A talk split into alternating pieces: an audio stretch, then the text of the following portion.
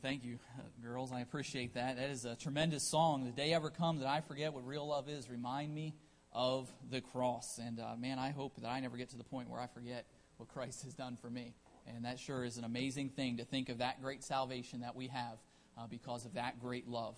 And um, if you would this evening, turn your Bibles to Matthew chapter 4.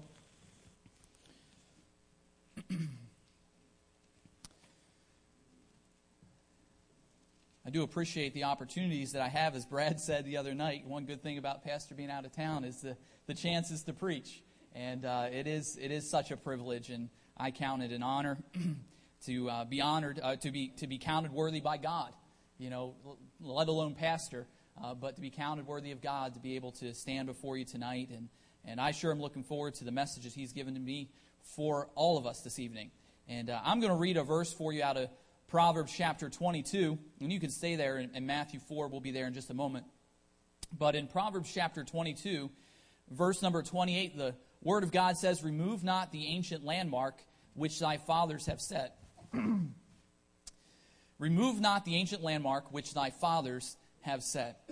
And there's some ancient landmarks that have been established for us. Now, it doesn't matter how old you are in this evening, whether you are in your senior years uh, or whether you are a, just a child.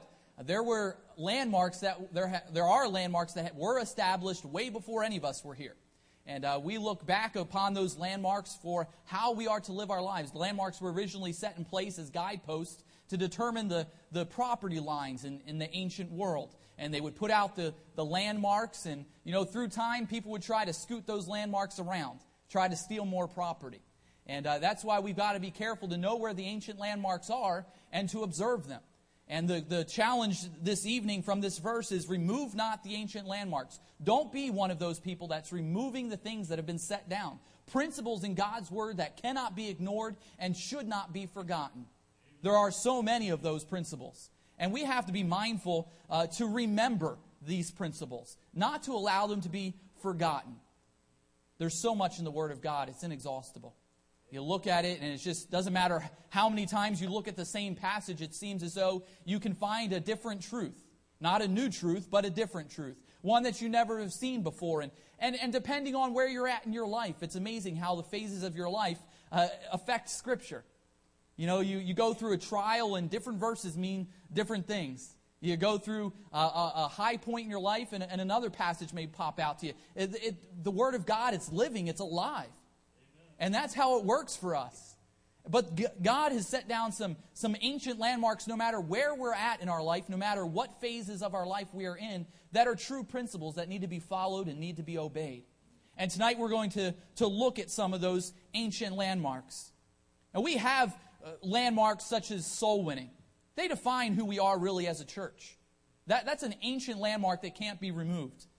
The faithfulness and, and, and faith is so important our prayer life. These are landmarks that are obvious that we think about on a, for the most part, hopefully a daily basis.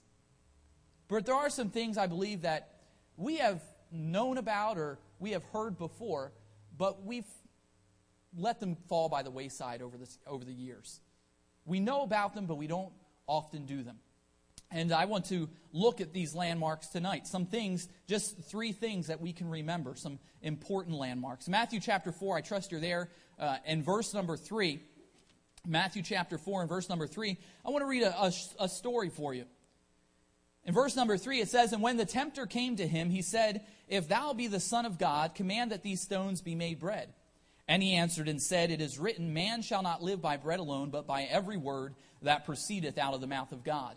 Then the devil taketh him up into the holy city and setteth him on a pinnacle of the temple, and saith unto him, If thou be the Son of God, cast thyself down, for it is written, He shall give his angels charge concerning thee, and in their hands they shall bear thee up, lest at any time thou dash thy foot against a stone. Jesus saith or said unto him, It is written again, Thou shalt not tempt the Lord thy God. Again, the devil taketh him up into an exceeding high mountain and showeth him all the kingdoms of the world and the glory of them, and saith unto him, All these things will I give thee, if thou wilt fall down and worship me. Then saith Jesus unto him, Get thee hence, Satan, for it is written, Thou shalt worship the Lord thy God, and in him only shalt thou serve. When the devil leaveth him, and behold, angels came, then the devil leaveth him, and behold, angels came and ministered unto him. In this passage, we see how the Lord avoided temptation. It's a common story. It's something that most of us, for, for, for the most part, we're familiar with what's going on here. How that Jesus is, is out there and, and the devil comes and tempts him and tempts him and tempts him. And let's get some feedback tonight. Hopefully, you were paying attention. I was reading there. How did he refute the devil? Somebody hollered out. The Word of God. Through the Word of God. He used the Word of God, even though he was God, he used the Word of God to resist temptation. Now, I understand that this is Jesus. And in the beginning was the Word, and the Word was God, and the Word, yeah, in the beginning was the Word, and the Word was with God. All right? I understand who this is, that He is the Word of God Himself.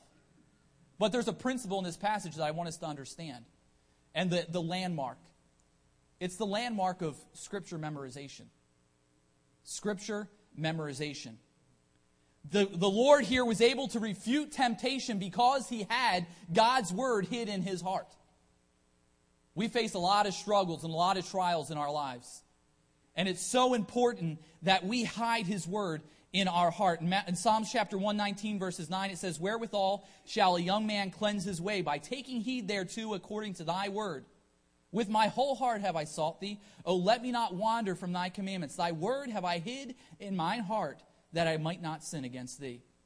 Thy word have I hid in mine heart that I might not sin against thee. In 1 Peter chapter 3 verse 15 the Bible says but sanctify the Lord God in your hearts and be ready always to give an answer to every man that asketh you a reason of the hope that is in you with meekness and fear. Here we see two different uh, illustrations about how we are to sanctify our lives. To sanctify something is really to cleanse it from corruption. And if we're to keep sin out of our life, if we're to keep corruption out of our lives, we have got to hide God's word in our heart. John chapter 17, verse 17 says, Sanctify them through thy truth. Thy word is truth. How do we sanctify ourselves? Through the word of God. The word of God is the purification process for our lives. And specifically, hiding God's word in our hearts. Do you find yourself facing constant temptation? Do you find yourself struggling in the same area repeatedly? Hide God's word in your heart. Do you find yourself giving into temptation where you don't are, are not able on your own to resist? Hide God's word in your heart. There are so many benefits of, of hiding God's word in, in your heart. There's the benefit of the ability to overcome temptation, as we've mentioned. In 1 Corinthians chapter 10, verse 13, it says, There hath no temptation taken you but such as is common to man. But God is faithful, who will not suffer you to be tempted above that ye are able, but will with that temptation also make a way of escape, that ye may be able to bear it. The ability to overcome temptation comes through memorization. I won't ask for a show of hands this evening, but when's the last time that you memorized a portion of Scripture? When's the last time that you hid God's Word in your heart? I am not talking about memorizing a whole chapter or memorizing a whole book or memorizing 10 verses. I'm simply talking about memorizing a verse. It's funny how we think. We think, man, I just, I keep, I keep seeming to fail. I, I, I keep giving in at this temptation. I just can't overcome it. And God has prescribed the, the cure. But we just overlooked it or forgotten it. Or it just doesn't seem really important enough to us in the end to follow through with it. Are you hiding God's word in your heart? Another benefit of memorizing God's word is that you'll have boldness in your soul winning. You'll have boldness in your soul winning. You know why? Because you'll be ready to give an answer. Because you know it. You know, the, the fact of the matter is, the more and the better you know something, the more likely you are to speak up about the subject. It's true. The better you know something, the more likely you are to speak up about it. You know, a lot of times why we won't witness to a coworker? Because we don't have the answers. You know why we won't talk to a neighbor? Because we don't, we don't know, we're afraid. We're afraid of what they might ask us, how they may make us look. We're scared about, uh, or, or, our pride really in the end is keeping us from it. But our pride is not strong enough for us to say, hey, I better get some knowledge here. I better find out what the answer is. And I know this isn't, uh, this isn't uh, you know, mind blowing news tonight that we need to memorize the Word of God, but like I said, it's something that we know about, but how often do we practice it? How often do we apply it in our lives? Hiding God's Word in our, heart, our hearts also gives us the benefit of being able to discern truth from error. We just read that God's Word is truth. How can you distinguish between right and wrong if you don't have uh, the guidepost for truth in your life? We've got to hide God's word in our hearts. This is next level Christianity stuff. This is growing past babes in Christ. We will never get, we will never get to where God wants us to be without memorization. Why? Well, because He commanded us to do it first of all. And second of all, we will constantly be faced with temptation and we will never be able to overcome unless we do it. Do you hide God's word in your heart? How many failures in our lives could we have avoided if we simply had God's word in our heart? How many failures? I, I, I don't even want to count how many times I failed. But I know that God's word is true, and He says that there's a way of escape in every temptation. And He says that the way of escape is through His word. The same way that Jesus escaped temptation is the same way that I'm going to escape temptation. How badly then tonight is really is the question. How badly tonight do you want to escape temptation? How badly tonight do you want to be bold in your witness? Really, when you boil things down like this, it, it makes all of us look bad. It really does. When you start to boil down Scripture and you get to the meat of it and you say, wow, I have, and, and I, I, know there's tremendous Christians in this room. I'm not, I'm not downplaying where you're at, where any of us are at. I'm simply saying, hey, let's get stronger. Let's get better. Let's go deeper in our walk with the Lord. It's so important that we take our Christian lives to the next level as Brother Brad mentioned the other night, how we can become just content with where we're at. We're just, we're okay with it. We're pleased with the level of Christianity we're at. I know none of us would actually say that out loud, but you know how we say it? When memorization isn't important to us. When we don't memorize. It's as, sim- it's as simple as saying, hey, you know, I'm content. I'm good where I'm at. I have no problems. It's all good. Memorizing the Word of God. Matthew chapter 9, verse 14, if you would look over there with me. Matthew chapter 9, verse 14. The Bible says, Then came him, the disciples of John, saying, Why do we and the Pharisees fast off, but the disciples fast not? And Jesus said unto them, Can the children of the bride chamber mourn as long as the bridegroom is with them? But the days will come when the bridegroom shall be taken from them, and then shall they fast. The second principle or landmark that we need to remind ourselves of is the, the landmark of fasting before the Lord. Fasting before the Lord. The disciples uh, of John the Baptist came to the Lord and, and, and asked why his disciples didn't fast as often as the Pharisees did. What, what, Jesus, why, why, why, aren't your, why aren't your disciples, why aren't they fasting? And Jesus said, because they have me with them. I'm right here with them. And hey, when Jesus is standing right next to you, you don't get closer to him. He's right there. He's standing right next to you. And while Jesus was with the disciples, if you look through Scripture, you will see over and over again that He provided for their needs. Didn't He? Met all of their needs. When it came time for tax season, Master, what are we going to do to pay the. T-? Go, down to the, go down to the water and pull the fish out, open up his mouth, you'll find a coin in it. When they were hungry, he said, Hey, it's okay. My, the, the Lord will, the, the, my Father will provide for our needs. And the baskets are overflowed. Every single time uh, that the Lord uh, was there while he was with his disciples, he provided, he supplied all of their needs. But also, not only did he provide for their needs, he also gave them power. While the Lord was, while Jesus was with his disciples, did not the disciples have a limited amount of power? They did to heal the lame, the sick, the maimed, the halt. While he was with them, he gave them power. However, he says, the time would come when that would not be the case. In verse 15, it said, But the days will come when the bridegroom shall be taken from them, then shall they fast. Then shall they fast.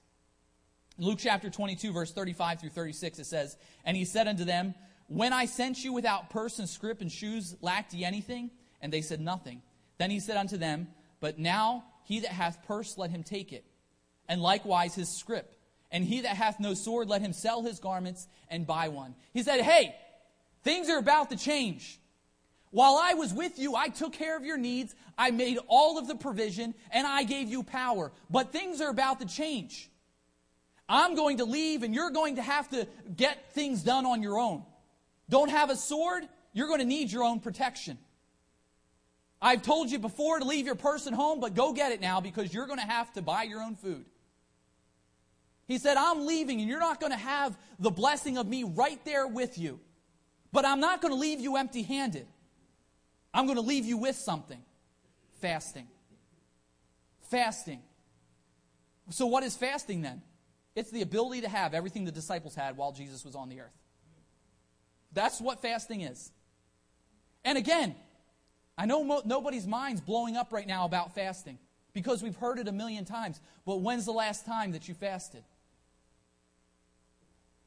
When's the last time you utilized it in your life? If it really is as powerful as having Jesus walking with you through the mountainside and providing for your needs and protecting you, when's the last time we used it?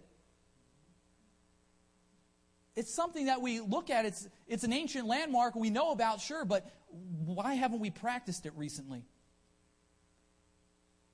Fasting is part of what Paul describes as working out your own salvation.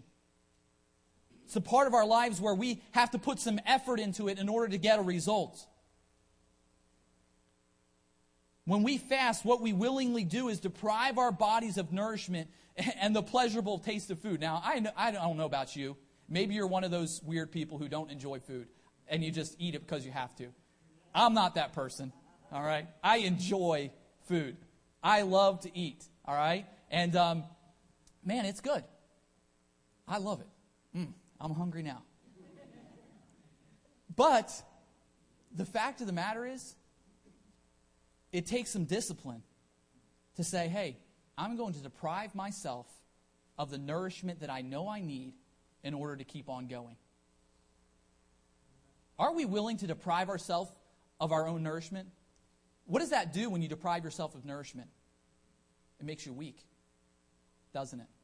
It makes you personally weak not able to perform as you normally would. Know why we're so against fasting uh, subconsciously? Because we don't like to feel weak. We want to feel as though we can accomplish anything. I can climb mountains. I can, I can get through this week. Little bit of trouble, sure. Work's going to be difficult tomorrow morning. It's okay. I'm just going to plow right through it. There's nothing wrong with a get it done attitude. But we cannot depend solely upon our strength. Actually, we're better off not depending on our strength at all.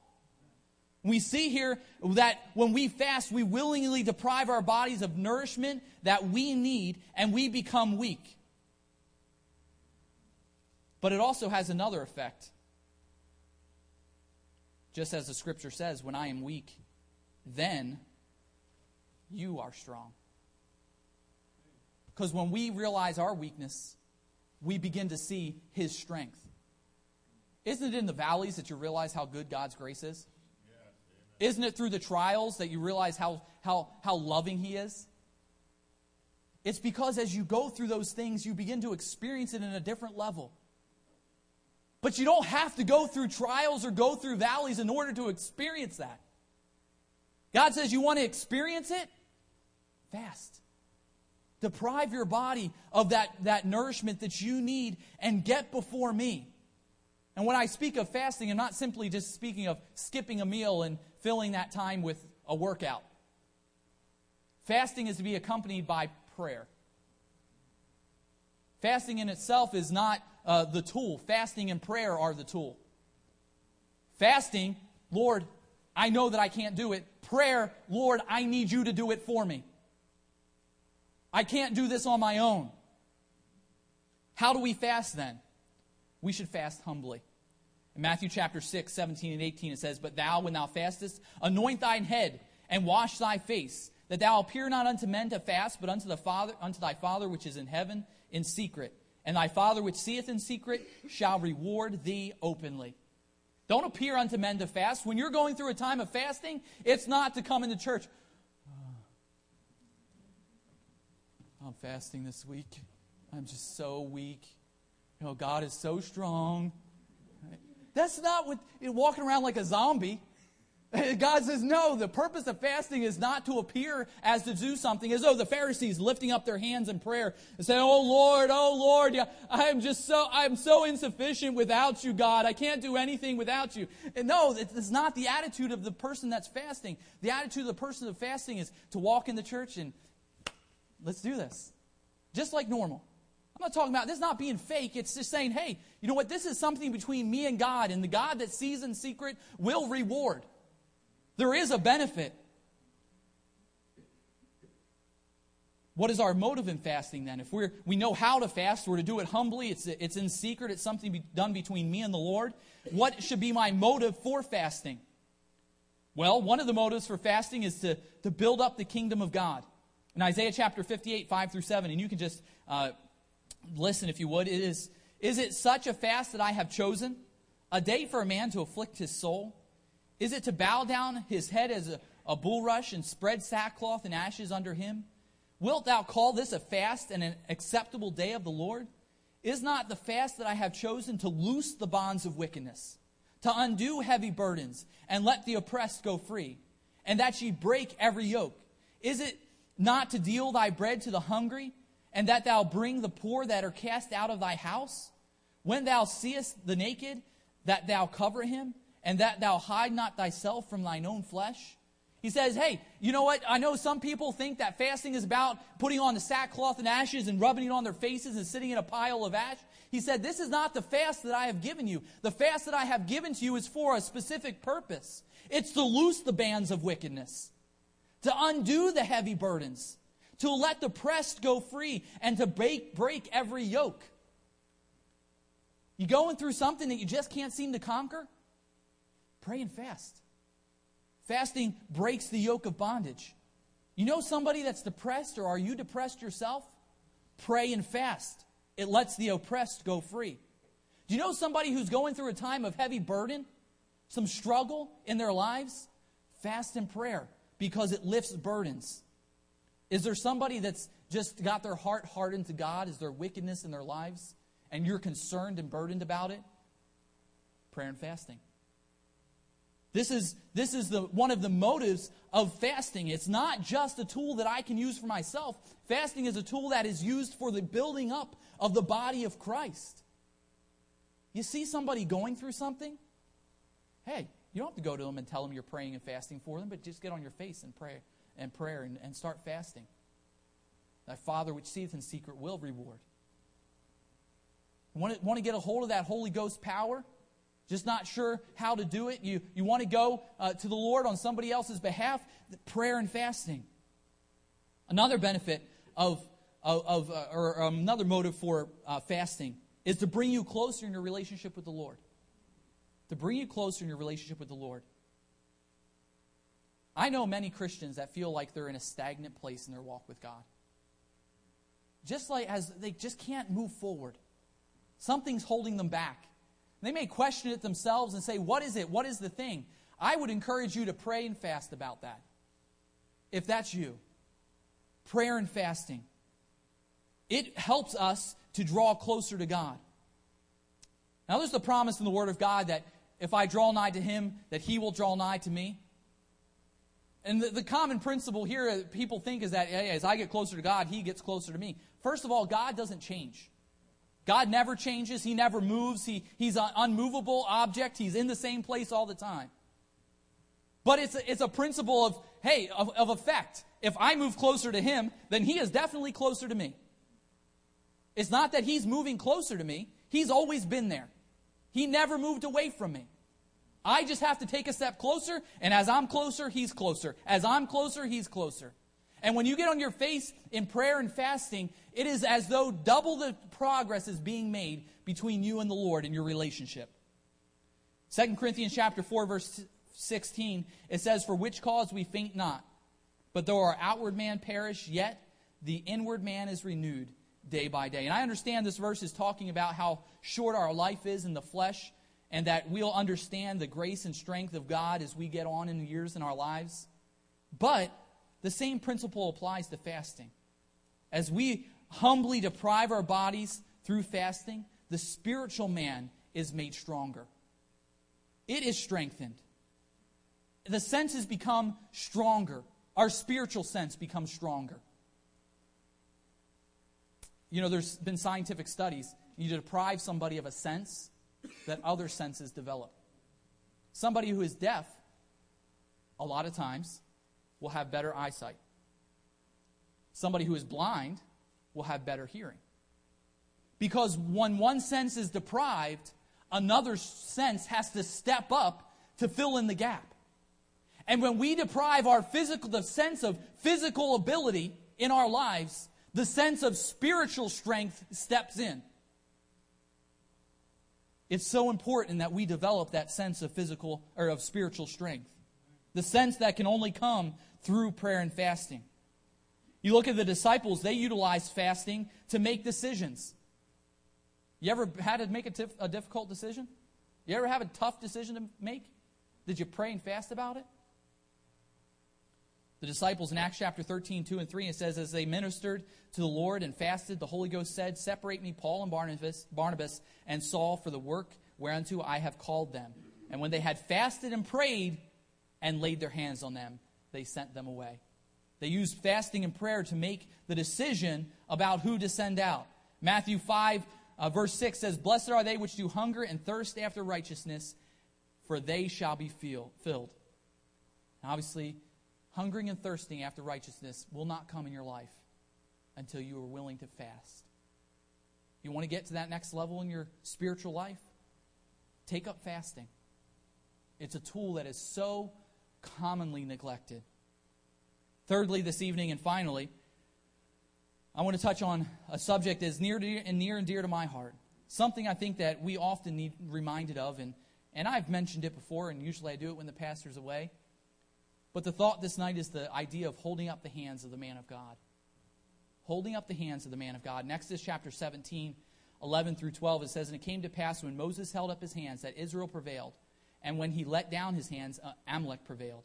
But Moses' hands were heavy, and they took a stone and put it under him, and he sat thereon. And Aaron and Hur stayed up his hands, the one on the one side and the other on the other side, and his hands were steady until the going down of the sun. Here we see the leader, the, the spiritual leader for the children of Israel, Moses, and you see the men on either side of him who step up. You say, well, that's you. You know, you're the man who's supposed to step up and lift up the hands of the man of God. No, it's the responsibility of all of us.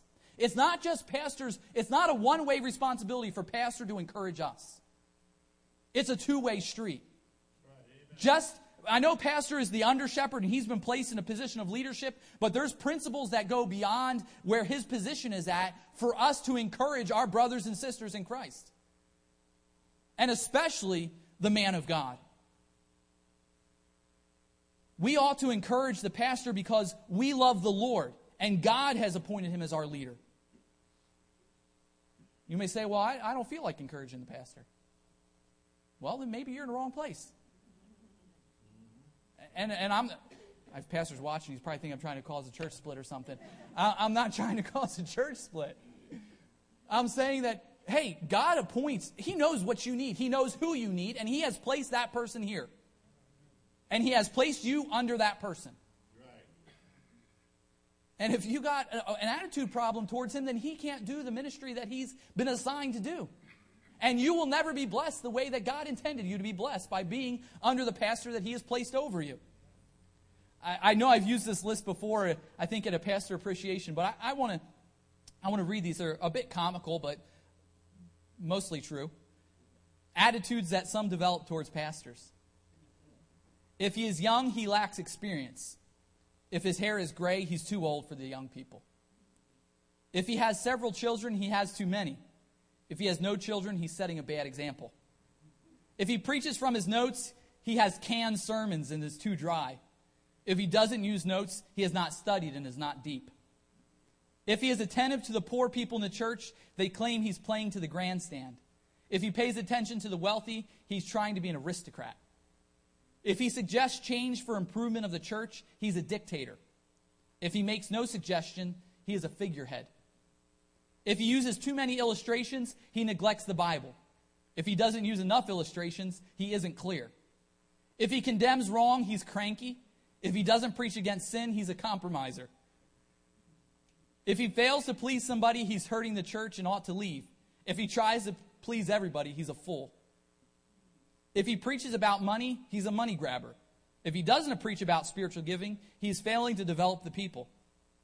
If he drives an old car, he shames his congregation. If he drives a new car, he's setting uh, his affection on earthly things. If he preaches all the time, the people get tired of hearing one man. If he invites a guest speaker, he's shirking his responsibility. If he receives a large salary, he's a mercenary. If he receives only a small salary, well, it proves he isn't worth much anyway attitudes that we develop. It's like, oh, that's, that's kind of sad, but that's true. In the back of our minds, it's funny the attitudes we develop towards our preacher. And I want to encourage you and, and myself, let's encourage our preacher. And I appreciate, you know, he, he's gone now and he, he's got this opportunity to be away.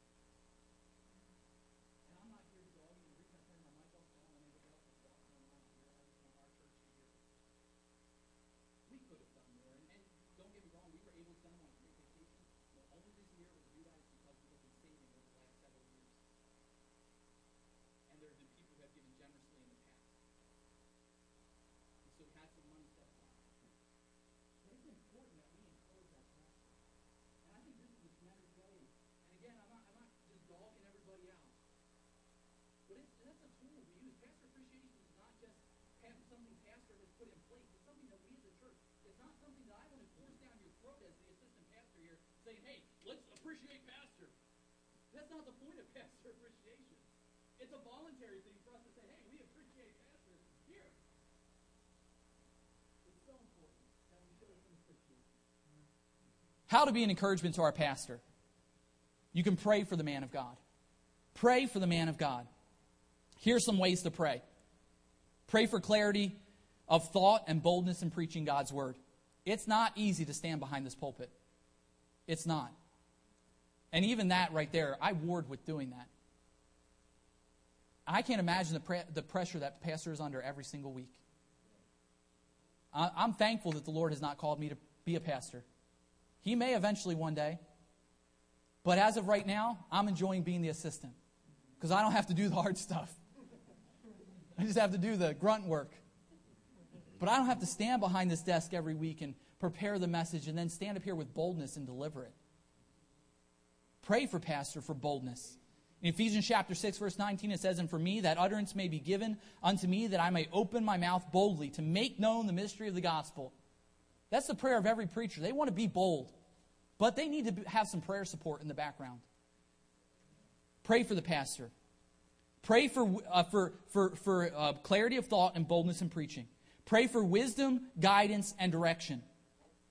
The pressure that pastor is under in making the decisions far surpass that of somebody who runs a corporation because he will answer to God for the decisions that he makes.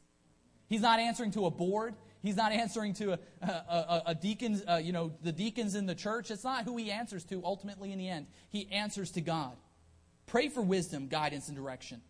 You got a problem with the decision that pastor made? You've been praying for him to have wisdom, guidance, and direction? Well, then go ahead and trust that God's giving him wisdom, guidance, and direction. And don't have a problem with his decision. Isaiah chapter 48, verse 17, it says, Thus saith the Lord thy Redeemer, the Holy One of Israel I am the Lord thy God, which teacheth thee to profit, which leadeth thee by the way that thou shouldest go. God's the one who gives direction. Don't misunderstand that pastor is the one running this church. God is the one who runs this church. Pastor gets his leadership from him. And we need to be praying that pastor will have wisdom, guidance, and direction. Pray for physical and spiritual protection and freedom from discouragement. Physical, spiritual protection and freedom from discouragement. Isaiah 40, 29 says, He giveth power to the faint, and to him that have no might he increaseth strength. Even the youth shall faint and be weary, and the young men shall utterly fall. But they that wait upon the Lord shall renew their strength. They shall mount up with wings as eagle, uh, eagles. They shall run and not be weary, and they shall walk and not faint. There is strength that can only be found through God. And Pastor needs that strength. Be praying for that strength for him and that spiritual protection, that freedom from discouragement. Pray for his family. There's a, a saying by R.A. Torrey. It says, Any church may have a mighty man of God for its pastor if it is willing to pay the price, and the price is not a big salary, but great prayer. Any church may have a great pastor if it's willing to pay the, pay the price. The price is not the salary, the price is prayer. Do you pray for pastor? Faithful, pr- faithfully praying for pastor. That's one way that we can hold up his hands and encourage him. Another way is that we can respect him. His position demands respect. You may feel as though pastor hasn't earned your respect in, in your life, but that's irrelevant. His position deserves respect. In First uh, Thessalonians 5 12, it says, And we beseech you, brethren, to know them which labor among you and are over you in the Lord and admonish you, and to esteem them very, very highly in love for their work's sake, and be at peace among yourselves. The person that's in the leadership, the head of the church, esteem them very highly. Respect. Respect.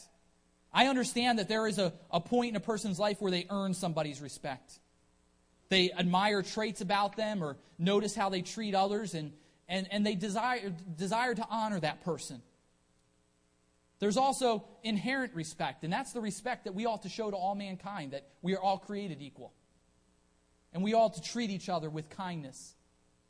But then there is the positional respect that we see here. Do you respect Pastor? You know what? If you respect Pastor, you listen to the message that God gives him every week and you do something with it.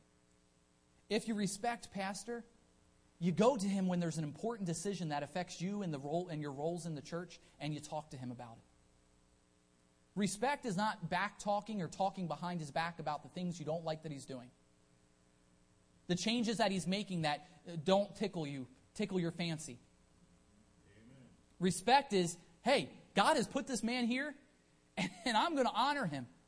I'm going to show respect, And you cannot be respectful the man of God and talk behind his back. The two don't combine. Amen. Have I heard people talking behind his back? No, I haven't. But I know that there's always murmurings. There's always some things, there's grumblings. And I want to encourage you to show respect for the man of God. You will never get anywhere in your life by disrespecting the man of God. I remember the story when I was when I was a, a teenager. Uh, my pastor told us that once they were having a service and there was a lady who became disgruntled with the church. And so during a service one evening, she came to the church, printed up this huge letter about how she just, you know, didn't like the pastor and his decision, and it's all horrible, and he's such a horrible man, and, and, and I just can't stand him, and I'm leaving the church because of these 15 pages worth of things. She printed up this love note, put it in envelopes, and went around to everybody's car during the service and put it under the windshield wiper. So when everybody came out of church that night, I hope I'm not giving anybody ideas. All right, don't do this. This is what not to do, okay? But anyway, they come out, to, out, out of the service, and here's a note bashing the pastor. What was the purpose of that? Sowing discord among the brethren? Yeah, that was more of what it was. I understand maybe at some point in your life there may be a concern that arises. Don't talk about it. Go talk to him. Amen. Don't talk about it. Go talk to him. Don't come to me about it. Don't go to your Sunday school teacher about it. You have a problem with him? Then go to him and talk about it. Don't talk about it to your best friend. Don't let it, don't, let not murmurings be once named among you. That's the charge to the Corinthian church from Paul. You got some murmurings? Got something to complain about? First, check your own heart and your attitude and where you're at. And if it doesn't resolve the issue, then go to the preacher and let him talk to you. You say, well, every time I go talk to the preacher, he just, it, it's just amazing. It, it, it, turns, he turns it around on me. Well, maybe it is you. I know that doesn't occur to us, but maybe it is you. And if you're praying for wisdom and guidance and leadership for the pastor when you go talk to him, trust that the Lord's given him wisdom and guidance and leadership. And it's probably you we don't, we don't, and nobody likes to be told they're wrong. That we have something that needs to be adjusted. But pastor deserves our respect because of the position that the Lord has appointed him in. Show him respect. I'm going to stop there this evening. I went a little bit long this morning and want to get you out early tonight. Memorization, fasting, holding up the pastor's hands. These principles right here, again, they're not groundbreaking. Every single one of us have heard these principles before. But do we practice them? I want tonight, more or less, more than anything else, none of these points, they don't flow together. It's not all from one passage. It's just simply practical truths that'll make our lives better, will make this ministry's success greater, and will encourage the man that God has put in this place. We all could do better. I say it all the time. I say it to myself. I say it out loud. I say it when I'm teaching because we all can do better. And I'm not the kind of person that's saying we all can do better to point out the fact that we're not doing what we should do. I'm pointing out the fact that we just we could grow. And we grow by applying principles that are in God's word. Known principles, but we seldom practice. Memorization fasting, holding up the pastor's hands. If you would stand with me this evening, and we're going to have an altar call here in just a moment. If the Lord spoke to you about something, know, I want to encourage you to, to come down to the front. But it is a true fact that all of these things will help you in your life. And I want our church to grow. Man, we're poised for the Lord to do great things in our ministry. Progress over at the new building soul winning outreach, people being saved. It's, it's an exciting time. But we can't just ride the wave that is the church. We've got to start to get a little bit deeper ourselves So that as we get to the point of being over in that building, we've got some deep roots. We've got some people that can stand strong. That have some, that have some, um, some gumption about their Christianity. And you won't get it without applying these principles here. I can firmly, I can firmly attest to it. That memorizing will take you to another level of your Christian life. That fasting will take you to another level. And you don't have to take my word on it. It's promised in the Word of God. Honoring the man of God, showing respect. The Lord honors those who honor him. There's a blessing that comes from it. If you would bow your heads with me this evening, follow Lord.